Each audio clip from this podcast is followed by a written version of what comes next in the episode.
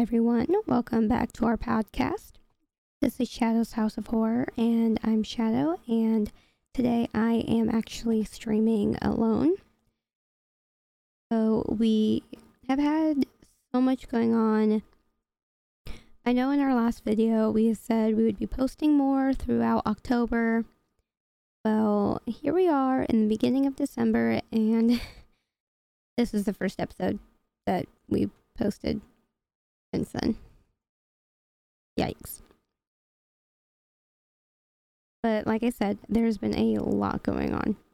I have been struggling with a lot of mental health issues, with my depression and my anxiety hitting all time extreme heights. Um, I am in school, plus, I work a 40 plus hour job.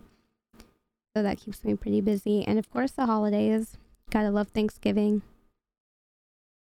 And Kyle had recently injured his lower back, and we have been dealing with the recovery process of that, which is why he is not actually streaming with me today. He is still recovering. Couldn't exactly make it up the stairs to, um, well, get into our studio, actually. Poor guy. And we really just haven't had a lot of extra time to make these podcasts, but we have officially established a posting and recording schedule that we are praying to stick to. Crossing my fingers that we actually stick to it. I've said that before, and then we didn't post for like a month. So there's that. We are going to start posting episodes hopefully twice a week on our YouTube channel, which is Shadows House of Horror, all one word, and on all streaming services such as Spotify, Audible, and Amazon Music. We are planning to post every Monday and Friday by at least 6 p.m. Eastern Standard Time. We would also love episode ideas. You can send us ideas at shadowshouseofhorror at gmail.com. Now, let's start today's episode. Today, we are talking about Black Dahlia. Our references are wikipedia.org, allthat'sinteresting.com, fbi.gov, realreviews.com. And if you want to see actual crime scene pictures from this case, Real realreviews.com has them. I will tell you they are very shocking. They're very morbid. I wouldn't really advise it. But with that, let's begin. With World War II ending and the economy finally trying to go back to normal, during the year 1947, things like the Truman Doctrine was created. Americans were able to purchase the first new cars since World War II. Jackie Robinson became the first African American player in the major leagues, and drive-in theaters became t- he started taking over the industry. This case we are talking about today has been credited by historians as being the first major crime since World War II to catch national attention. Elizabeth Short aka Black Dahlia, was born on July 29, 1924, in the Hyde Park section of Boston, Massachusetts. The third of five daughters of Cleo A. Short and wife Phoebe Mae Sawyer in, ni- in 1927, the Short family briefly relocated to Portland, Maine before settling in Medford, a suburb of Boston, that same year. Short's father built miniature golf courses until he lost most of his savings in the 1929 stock market crash. In 1930, his car was found abandoned on the Charlestown Bridge, and it was assumed that he had jumped into the Charles River. Leaving her husband to be deceased, Short's mother began working as a bookkeeper to support the family. Troubled by bronchitis and severe asthma attacks, Short underwent lung surgery at age 15 after which doctors suggested she periodically relocate to a milder climate to prevent further respiratory problems. Elizabeth's mother sent her to spend winters in Miami, Florida with family friends for the next three years. In her sophomore year, she dropped out of Medford High School. In 1942, George's mother received a letter of apology from her presumed deceased husband, which revealed that he was, in fact, alive and had started a new life in California. In December, at age 18, Elizabeth relocated to Vallejo, California to live with her father, whom she had not seen since age six. At the time, he was working at the nearby Mare Island Naval Shipyard on San Francisco Bay. Arguments between Short and her father led to her moving out in January 1943. She took a job at the base exchange at Camp Cooke, now Vandenberg Air Force Base near Lompoc, briefly living with U.S. Army Air Force sergeant who rep- reportedly abused her. She left Lompoc in mid 1943 and moved to Santa Barbara, where she was arrested on September 23, 1943, for drinking at a local bar while underage. The juvenile authorities sent her back to Massachusetts, but re- she returned instead to Florida, making only occasional visits to her family near Boston. While in Florida, she met May- Mayor Matthew Michael Gordon Jr., a decorated Army Air Force officer of the 2nd Air Commando Group who was training for deployment to Southeast Asian Theater of World War II. She later told her friends that Gordon had written to propose marriage while he was recovering from injuries from a plane crash in India. She accepted his offer, but Gordon died in a second crash on August 10, 1945, less than a week before the end of the war.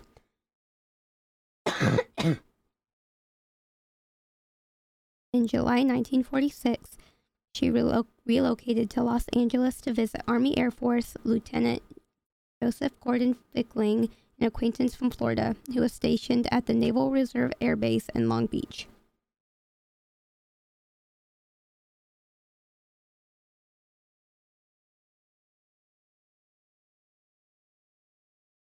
She spent the last six months of her life in Southern California, mostly in the Los Angeles area. Shortly before her death, she had been working as a waitress and rented a room behind the Florentine Gardens nightclub on Hollywood Boulevard.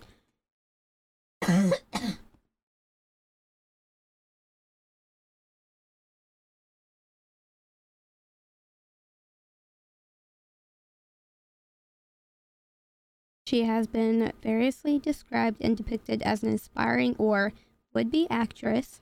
According to some sources, she did in fact have aspirations to be a film star, though she had no known acting jobs or credits. On January 9th, 1947, she returned to her home in Los Angeles after a brief trip to San Diego with Robert Red Manley, a 25 year old married salesman she had been dating.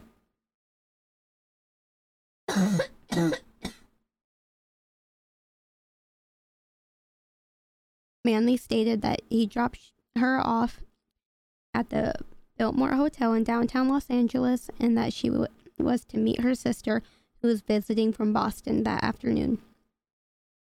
By some accounts, staff of the Biltmore recalled having seen her using the lobby telephone shortly after she was allegedly seen by pa- patrons of the Crown Grill Cocktail Lounge at 754 South Olive Street, approximately 3 8 miles away from the Biltmore. On the morning of January 15th, 1947, her naked body, severed into two pieces, was found on a vacant lot on the west side of South Norton Avenue, midway from Coliseum Street and West 39th Street, in the neighborhood of Leimert Park. At the time, Leimert Park was largely undeveloped. Local residents Betty Bersinger discovered the body at approximately 10 a.m. while walking with her three year old daughter. Initially thinking she had found a discarded store mannequin, when she realized it was a corpse, she rushed to a nearby house and telephoned the police.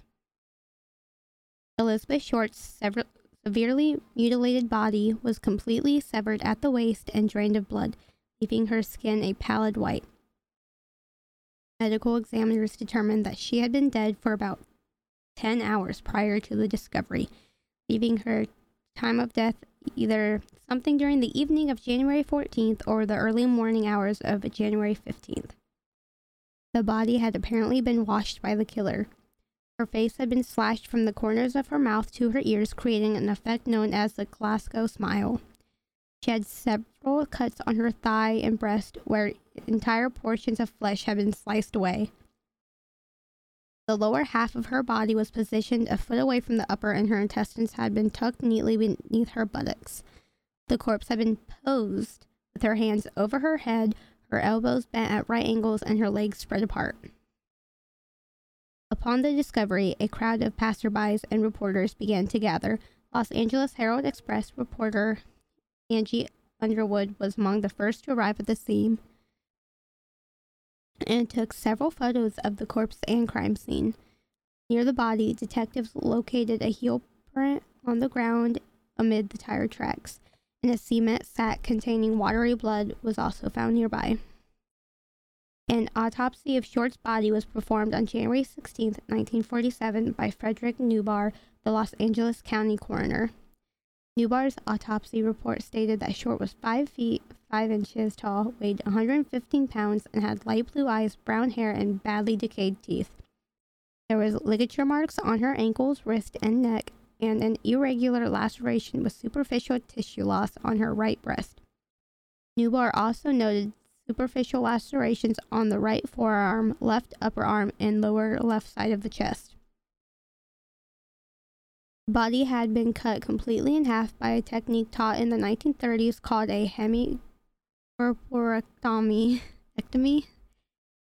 The lower half of her body had been removed by transecting the lumbar spine between the second and third lumbar vertebrae, thus severing the intestine at the duodenum. Newbarr's report noted very little ecchymosis, which is bruising, along the incision line, suggesting it had been performed after death. Another gapping laceration measured four and one fourth inches in length ran long, longitudinally from the umbilicus to the suprapubic region. The lacerations on each side of the face, which extend from the corner of the lips, were measured at three inches on the right of the face and two and a half inches on the left. The skull was not fractured, but there was bruising noted on the front and right side of her scalp with a small amount of bleeding in the subarachnoid space on the right side. Consistent with blows to the head, the cause of death was determined to be hemorrhaging from the lacerations to her face and the shock from blows to the head and face. Newbarr noted that Elizabeth Short's anal canal was dilated at one and three fourths inches, suggesting that she might have been raped. Samples were taken from her body testing for the presence of sperm, but the results came back negative. Short was identified after her fingerprints were sent to the FBI via sound photo, a device with transmitted images by telephone and was normally used for new photographs. Her fingerprints were on file from her 1943 arrest. Immediately following Short's identification, reporters from William Randolph Hearst's Los Angeles Examiner contacted her mother, Phoebe Short, in Boston and told her that her daughter had won a beauty contest. It was only after prying as much personal information as they could from Phoebe that the reporters revealed that her daughter had in fact been murdered. The newspaper offered to pay her a fare and accommodations if she would travel to Los Angeles to help with the police investigation. That was yet another ploy since the newspaper kept her away from the police and other reporters to protect its scoop. The Examiner and another Hearst newspaper, the Los Angeles Herald Express, later sensationalized the case with one article from the Examiner describing the black tailored suit Short was last seen wearing as a tight skirt and a sheer blouse.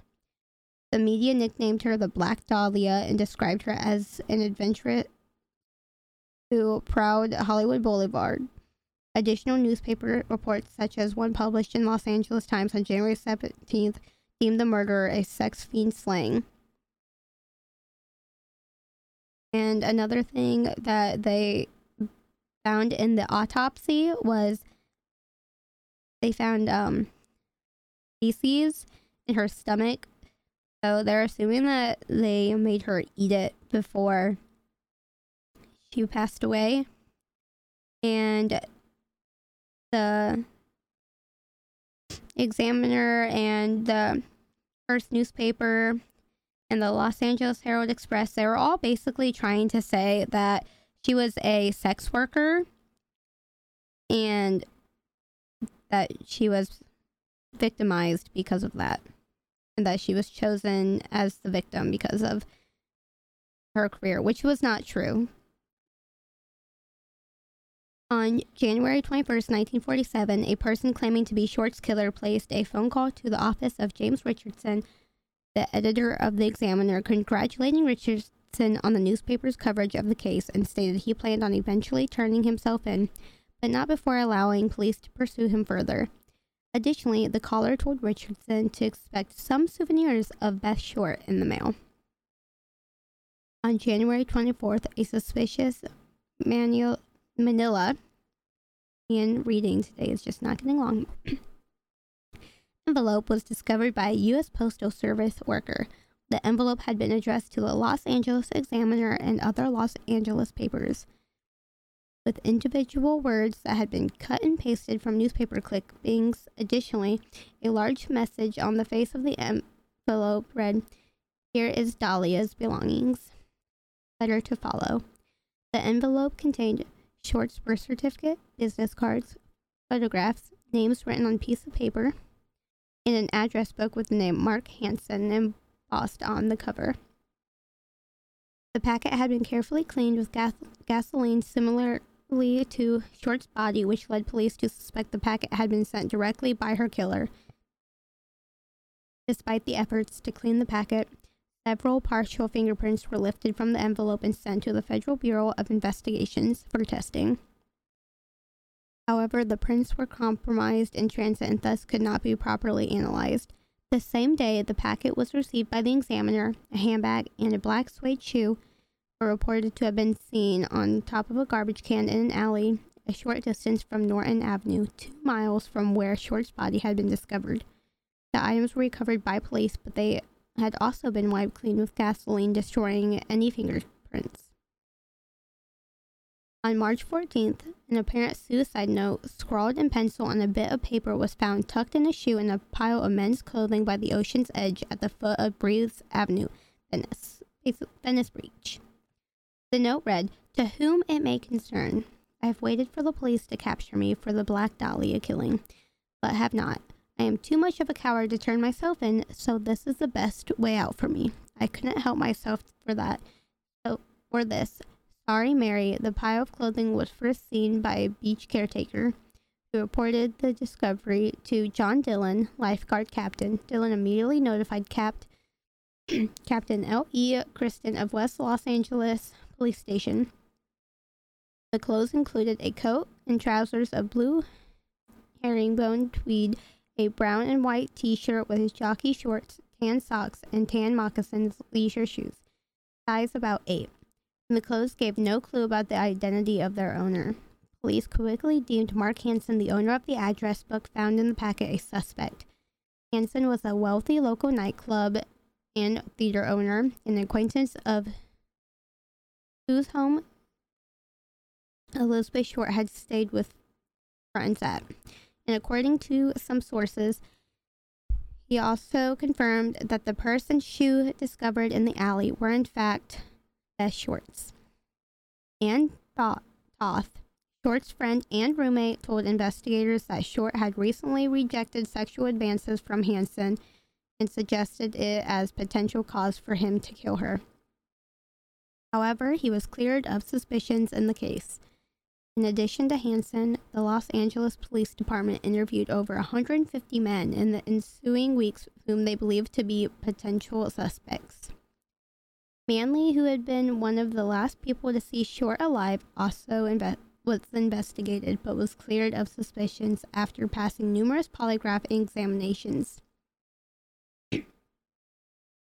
Police also interviewed several persons found listed in Hansen's address book, including Martin Lewis, who had been an acquaintance of Short's. Lewis was able to provide an alibi for the date of Short's murder as he was in Portland, Oregon, visiting his father in law who was dying of kidney failure. A total of 750 investigators from the LAPD and other departments worked on the case during its initial stages, including 400 sheriff's deputies and 250 California State Patrol officers. Various locations were searched for potential evidence, including storm drains throughout Los Angeles, abandoned structures, and various sites along the Los Angeles River, but the searches yielded no further evidence. City Councilman Lloyd G. Davis posted a $10,000 reward for information leading police to Short's killer. After the announcement of the reward, various persons came forward with confessions, most of which police dismissed as false. Several of the false confessors were charged with obstruction of justice.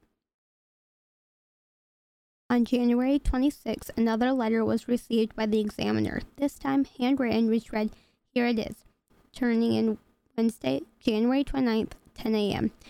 Had my fun at police, Black Dahlia Avenger. The letter also named a location at which the supposed killer would turn himself in. Police waited at the location on the morning of January 29th, but the alleged killer did not appear. Instead, at 1 p.m., the examiner officer received another cut and paste letter which read, I Have changed my mind. You would not give me a square deal. Dahlia killing was justified. The graphic nature of the crime and the subsequent letters received by the examiner had resulted in a media frenzy surrounding Short's murder. Both local and national publications covered the story heavily, many of which reprinted sensationalistic reports suggesting that Short had been tortured for hours prior to her death. The information, however, was false, yet police allowed the reports to circulate so as to conceal Short's true cause of death cerebral hemorrhage from the public. public. Further reports about Short's personal life were publicized including details about her alleged declining of Hansen's romantic advances. Additionally, a stripper who was an acquaintance of Short's told the police that she liked to get guys worked up over her, but she'd leave them hanging dry. This led some reporters, mainly the Herald Express and detectives, to look into the possibility that Short was a lesbian and begin questioning employees and patrons of gay bars in Los Angeles. This claim, however, remained subst- substantiated. The Herald Express also received several letters from the purported killer. Again, made the cut and paste clippings, one of which read, I will give up on Dahlia killing if I get 10 years. Don't try to find me. On February 1st, the Los Angeles Daily News reported that the case had run into a stone wall with no new leads for investigators to pursue. The examiner continued to run stories on the murder and the investigation, which was front page news for 35 days following the discovery of the body. When interviewed, lead investigator Captain Jack Donahoe told the press that he received Short's murder had taken place in a remote building or shack on the outskirts of Los Angeles, and her body transported into the city where it was disposed of.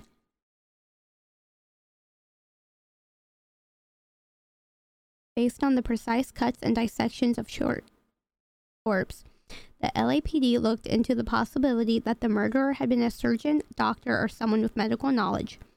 In mid February 1947, the LAPD severed a warrant to the University of Southern California Medical School which was located near the site where Short's body had been discovered, requesting a complete list of the program's students. The university agreed so long as the students' identities remained private. Background checks were conducted but yielded no results. No lead had any conclusions. Once we'd find something, it seemed to disappear in front of our, our, our eyes. Sergeant Finis Brown on the various dead ends in the case. By the spring of 1947, Short's murder had become a cold case, with few new leads. Sergeant Finis Brown, one of the lead detectives on the case, blamed the press for compromising the investigation through reporters' probing of details and unverified reporting. In September 1949, a grand jury convened to discuss inadequacies in the LAPD's homicide unit based on their failure to solve numerous murders, especially those of women and children in the past several years. Short began being one of them. In the aftermath of the grand jury, further investigation was done on Short's past with detectives tracing her movements between Massachusetts, California, and Florida, and also interviewed people who knew her in Texas and New Orleans. However, the interviews yielded no useful information in the murder. The notoriety of Elizabeth Short's murder had spurred a large number of confessions over the years, many of which had been deemed false. During the initial investigation into her murder, police received a total of 60 confessions, most made by men. Since this time, over 500 people have confessed to the crime, some of whom had not been born at the time of her death. Sergeant John P. St. John a detective who worked the case until his retirement stated, It is amazing how many people offer up a relative as the killer.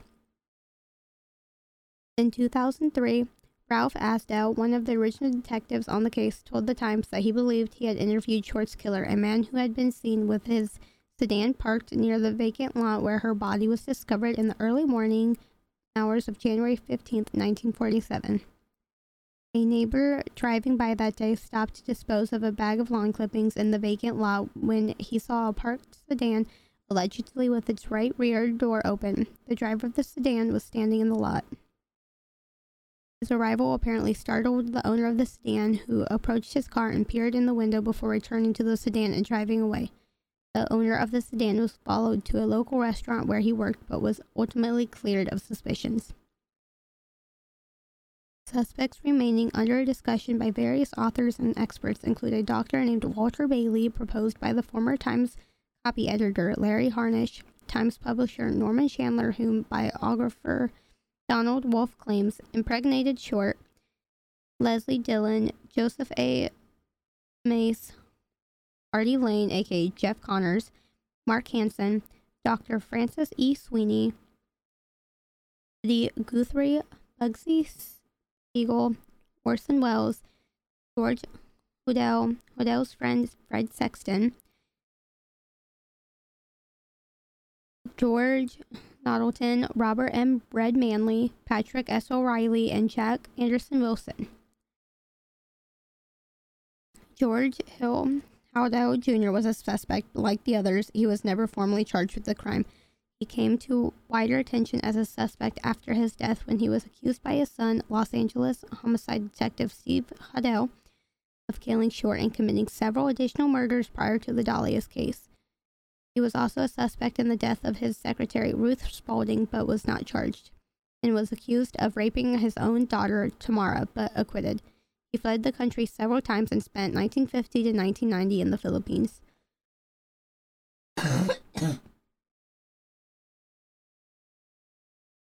Police search for remains in the Cleveland torso murders. 1936, some journalists and law enforcement have speculated a connection between the Cleveland crimes and Short's murder.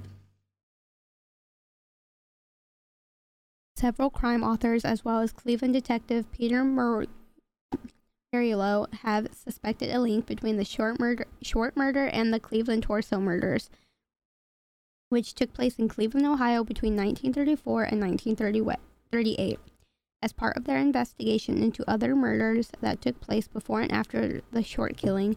The original LAPD investigation studied the torso murders in 1947, but later discounted any relationship between the two cases.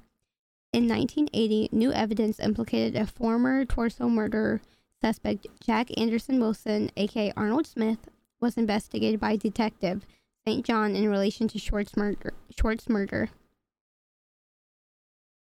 He claimed he was close to arresting Wilson for Short's murder, but that Wilson died in a fire on February 4, 1982. The possible connection between Elizabeth Short's murder and the Torso murders received renewed media attention when it was profiled on the NBC series Unsolved Mysteries in 1992, in which Eliot Ness biographer Oscar Fraley suggested Ness knew the identity of the killer responsible for both cases. The February 10, 1947 murder of Jeanne French in Los Angeles was also considered by the media and detectives as possibly being connected to Short's killing. French's body was discovered in West Los Angeles on Grandview Boulevard, Boulevard, nude and badly beaten. Written on her stomach in lipstick was what appeared to say "Fuck you, BD," and the letters TEX below. The Herald Express covered the story heavily and drew comparisons to the short murder less than a month prior, missing the initials BD to stand for Black Dahlia. According to historian John Lewis, however, the scrawling actually read PD, ostensibly standing for police department. Crime authors such as Steve Hodel, son of George Hill Hodel, and William Rasmussen had suggested a link between the short murder and the 1946 murder and dismemberment of six year old Suzanne Degnan in Chicago, Illinois. Captain Donahoe of the LAPD stated publicly that he believed the Black Dahlia and the Chicago lipstick murders were likely connected. Among the evidence cited is the fact that Short's body was found on Norton Avenue, three blocks west of Degnan Boulevard. Degnan began the last name of the girl from Chicago. There were also striking similarities between the handwriting on the Degnan ransom note and that of the Black Dahlia's Avenger. Both texts used a combination of capitals and small letters. The Degnan note re- read in part, Burn this for her safety. And both notes contain a similar mishappen letter P and have one word that matches correct exactly. Convicted serial killer William Heirens severe, sever, served life in prison for Degnan's murder, initially arrested at 17 for breaking into residence close to that of Degnan's Heirens claim that he was tortured by police, forced to confess, and made a scapegoat for the murder. After being taken from the medical infirmary at the Dixon Corrections Center on February 26, 2012, for health problems, Heirens died at the University of Illinois Medical Center on March 5, 2012, at 83. Additionally, Steve Hodel was implicated has implicated his father, George Hodel, as Short's killer, citing his father's training as a surgeon as circumstantial evidence. In 2003, it was revealed in notes from the 1949 grand jury report that investigators had wiretapped Hodel's home and obtained recorded conversation of him with an unidentified visitor saying, Supposing I did kill the Black Dahlia. They couldn't prove it now. They can't talk to my secretary because she's dead. They thought there was something fishy Anyway, now they may have figured it out. Killed there. Maybe I did kill my secretary.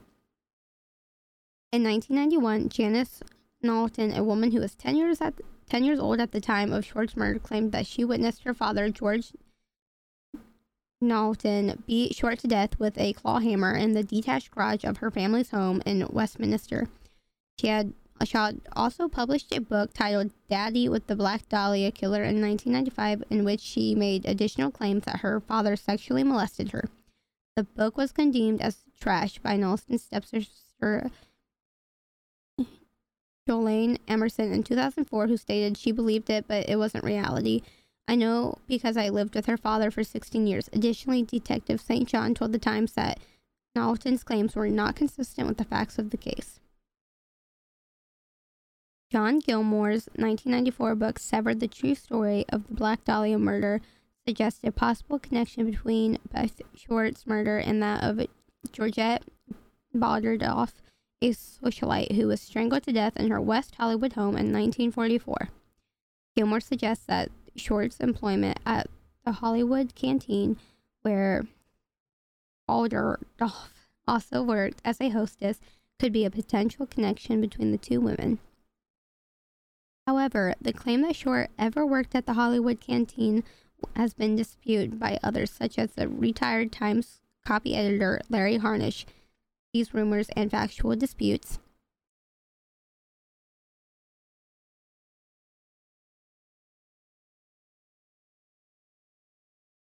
The 2017 book Black Dahlia Red Rose by Piu Eatwell focuses on Leslie Dillon, a bellhop who was a former mortician's assistant, his associates Mark Hansen and Jeff Connors, and Sergeant Finis Brown, a lead detective who had links to Hansen and was allegedly corrupt.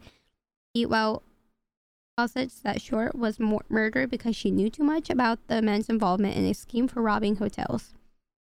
She further suggests that Short was killed at the Astor Motel in Los Angeles, where the owners reported finding one of their rooms covered in blood and fecal matter.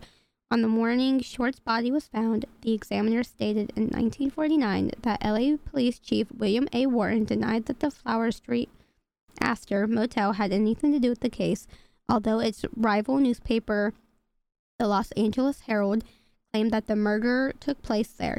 Eatwell is working on a television documentary, documentary and revised edition of her book is due to be released in the autumn of 2018. In 2000, Buzz Williams, a retired detective with the Long Beach Police Department, wrote an article for LBPD newsletter The Rap Sheet on Short's Murder. Williams' father, Richard F. Williams, and his friend Con Keller were both members of LA's gangster squad investigating the case. Williams Sr. believed that Dillon was the killer and that when Dillon returned to his home state of Oklahoma, he was able to avoid extradition to California because his ex wife, Georgia Stevenson, was second cousins with Governor Adlai Stevenson II of Illinois, who contacted the governor of Oklahoma on Dillon's behalf. Keller believed Hansen was the killer as he had studied at a surgical school in Sweden and had thrown elaborate parties attended by prominent LAPD officials. Williams' article says that Dillon sued the LAPD for $3 million, but the suit was dropped.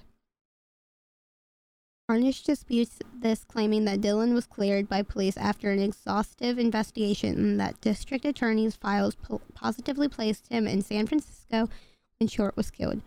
Harnisch claims that there was no LAPD cover up and that Dillon did, in fact, receive a financial settlement from the city of Los Angeles, but was not produced concrete evidence to prove this. Numerous details regarding Short's personal life and death had been points of public dispute. The eager involvement of both the public and press in solving her murder had been credited as factors that complicate the investigation significantly, resulting in a complex, sometimes inconsistent narrative of events. According to Anne Marie DiStefano of the Portland Tribune, many unsubstantial, unsubstantiated stories had circulated about Short over the years. She was a prostitute, she was frigid, she was pregnant, she was a lesbian. And somehow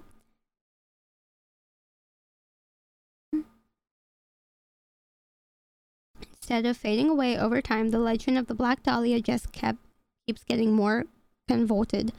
Harnisch was refuted several supposed rumors and popular concepts about Short and her murder, and also disputed the validity of Gilmore's book, Severed, claiming that book is 25% mistakes and 50% fiction.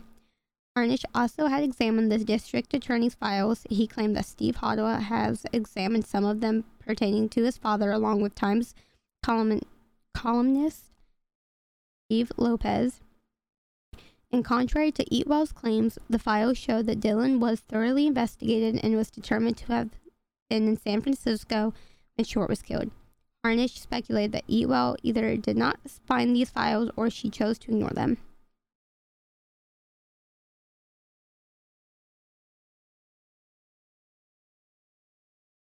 A number of people, none of whom knew Short, contacted police and the newspapers and claimed to have seen her during her so called missing week. Between her January 9th disappearance and the discovery of her body on January 15th, police and DA investigators ruled out each alleged sighting. In some cases, the, the, those interviews were identifying other women whom they had mistaken for Short. Her whereabouts in the days leading up to the murder and the discovery of her body are unknown. After the discovery of her body, numerous Los Angeles newspapers printed headlines claiming she had been tortured leading up to her death. This was denied by law enforcement at the time, but they allowed the claims to circulate so to keep Short's actual cause of death a secret from the public. Some sources, such as Oliver's Cyriax's crime and encyclopedia in 1993, stated that Short's body was covered in cigarette burns inflicted on her while she was still alive, though there is no indication of this in her official autopsy report. In Severed, Gilmore states that the coroner who performed Short's autopsy suggested in conversations that she had been forced to consume feces based on his findings when examining the contents of her stomach. Though it has been reprinted in several prints and online media, so it's never really been came out if that was actually true or not. Some sources attributed to Black Dahlia's name in 1946 film noir The Blue Dahlia, starring Veronica Lake and Alan Ladd. According to newspaper reports, shortly after the murder, Short received nicknamed Black Dahlia for staff and patrons at Long Beach Drugstore in mid 1946 as wordplay on that film. Other popular circulated rumors claim that the media crafted the name because Short adorned her hair with dahlias. According to FBI official website, she received the first part of the nickname from the press for her rumored penchant for sheer black clothes. However, reports by DA investigators state that the nickname was invented by newspaper reporters covering her murder.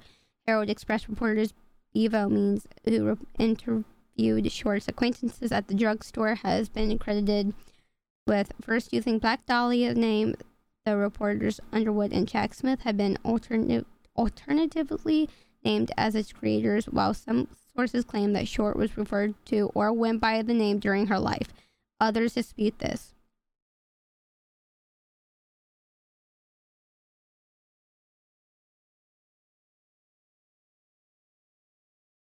Many true crime books claim that she lived in or visited Los Angeles at various times in the mid 19 mid 1940s, including Gilmore's Severed, which claims she worked at the Hollywood Canteen. This disputed by Harnisch, who states that Short did not, in fact, live in Los Angeles until after the canteen's closing in 1945. Although some of her acquaintances and several authors and journalists described Short as a prostitute or call girl during her time in Los Angeles, according to Harnisch, a contemporaneous grand jury proved that there was no existing evidence that she was ever a prostitute. She claims that the rumor regarding Short's history as a prostitute originates from John Gregory Dunne's, a novel in 1977 novel, True Confessions, which is based in part on the crime.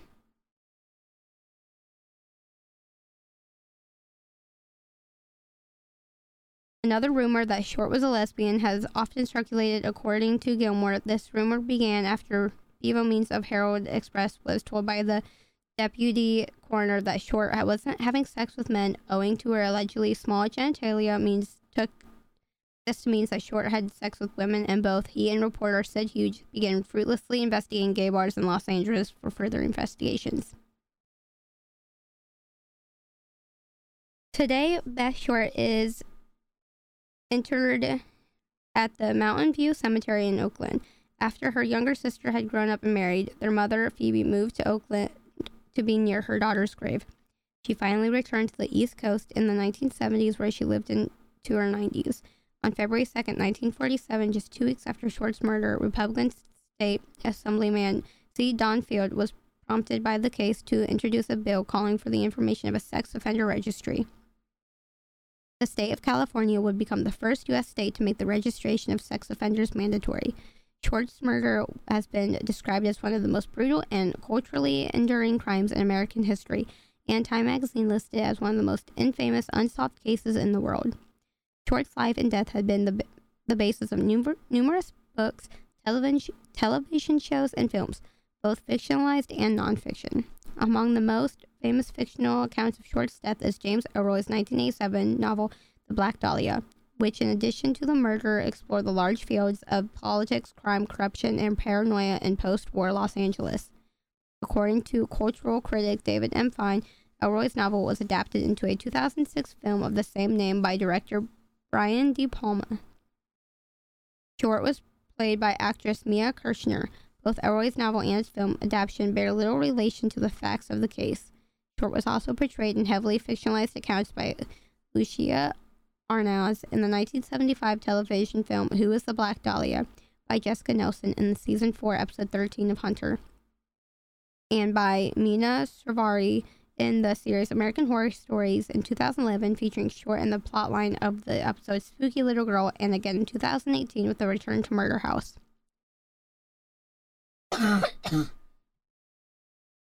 so, wrapping up this story of Black Dahlia, it is still unsolved to this day, and honestly, and sadly, it will probably continue to be unsolved. Elizabeth Short passed away at a young age in a horrible way. And her life is basically now talked about in a way that isn't even completely true. Instead of remembering the good things of her, people just talk about how she was posit- possibly a prostitute or a stripper or which there's nothing wrong with that, but or um that she was um a lesbian and all this other stuff and no one actually knows the truth about it because there's just so much that the media took and ran with that you don't even know and you really never will. And it's really sad to think that the killer just got away with it. And who knows, he probably did it again. Or he did it once and went on to live a normal life while this poor girl didn't get to live a life anymore. But that is the end of this week's episode of Elizabeth Short, aka the Black Dahlia. Uh, there should be another posting on Friday. Thanks.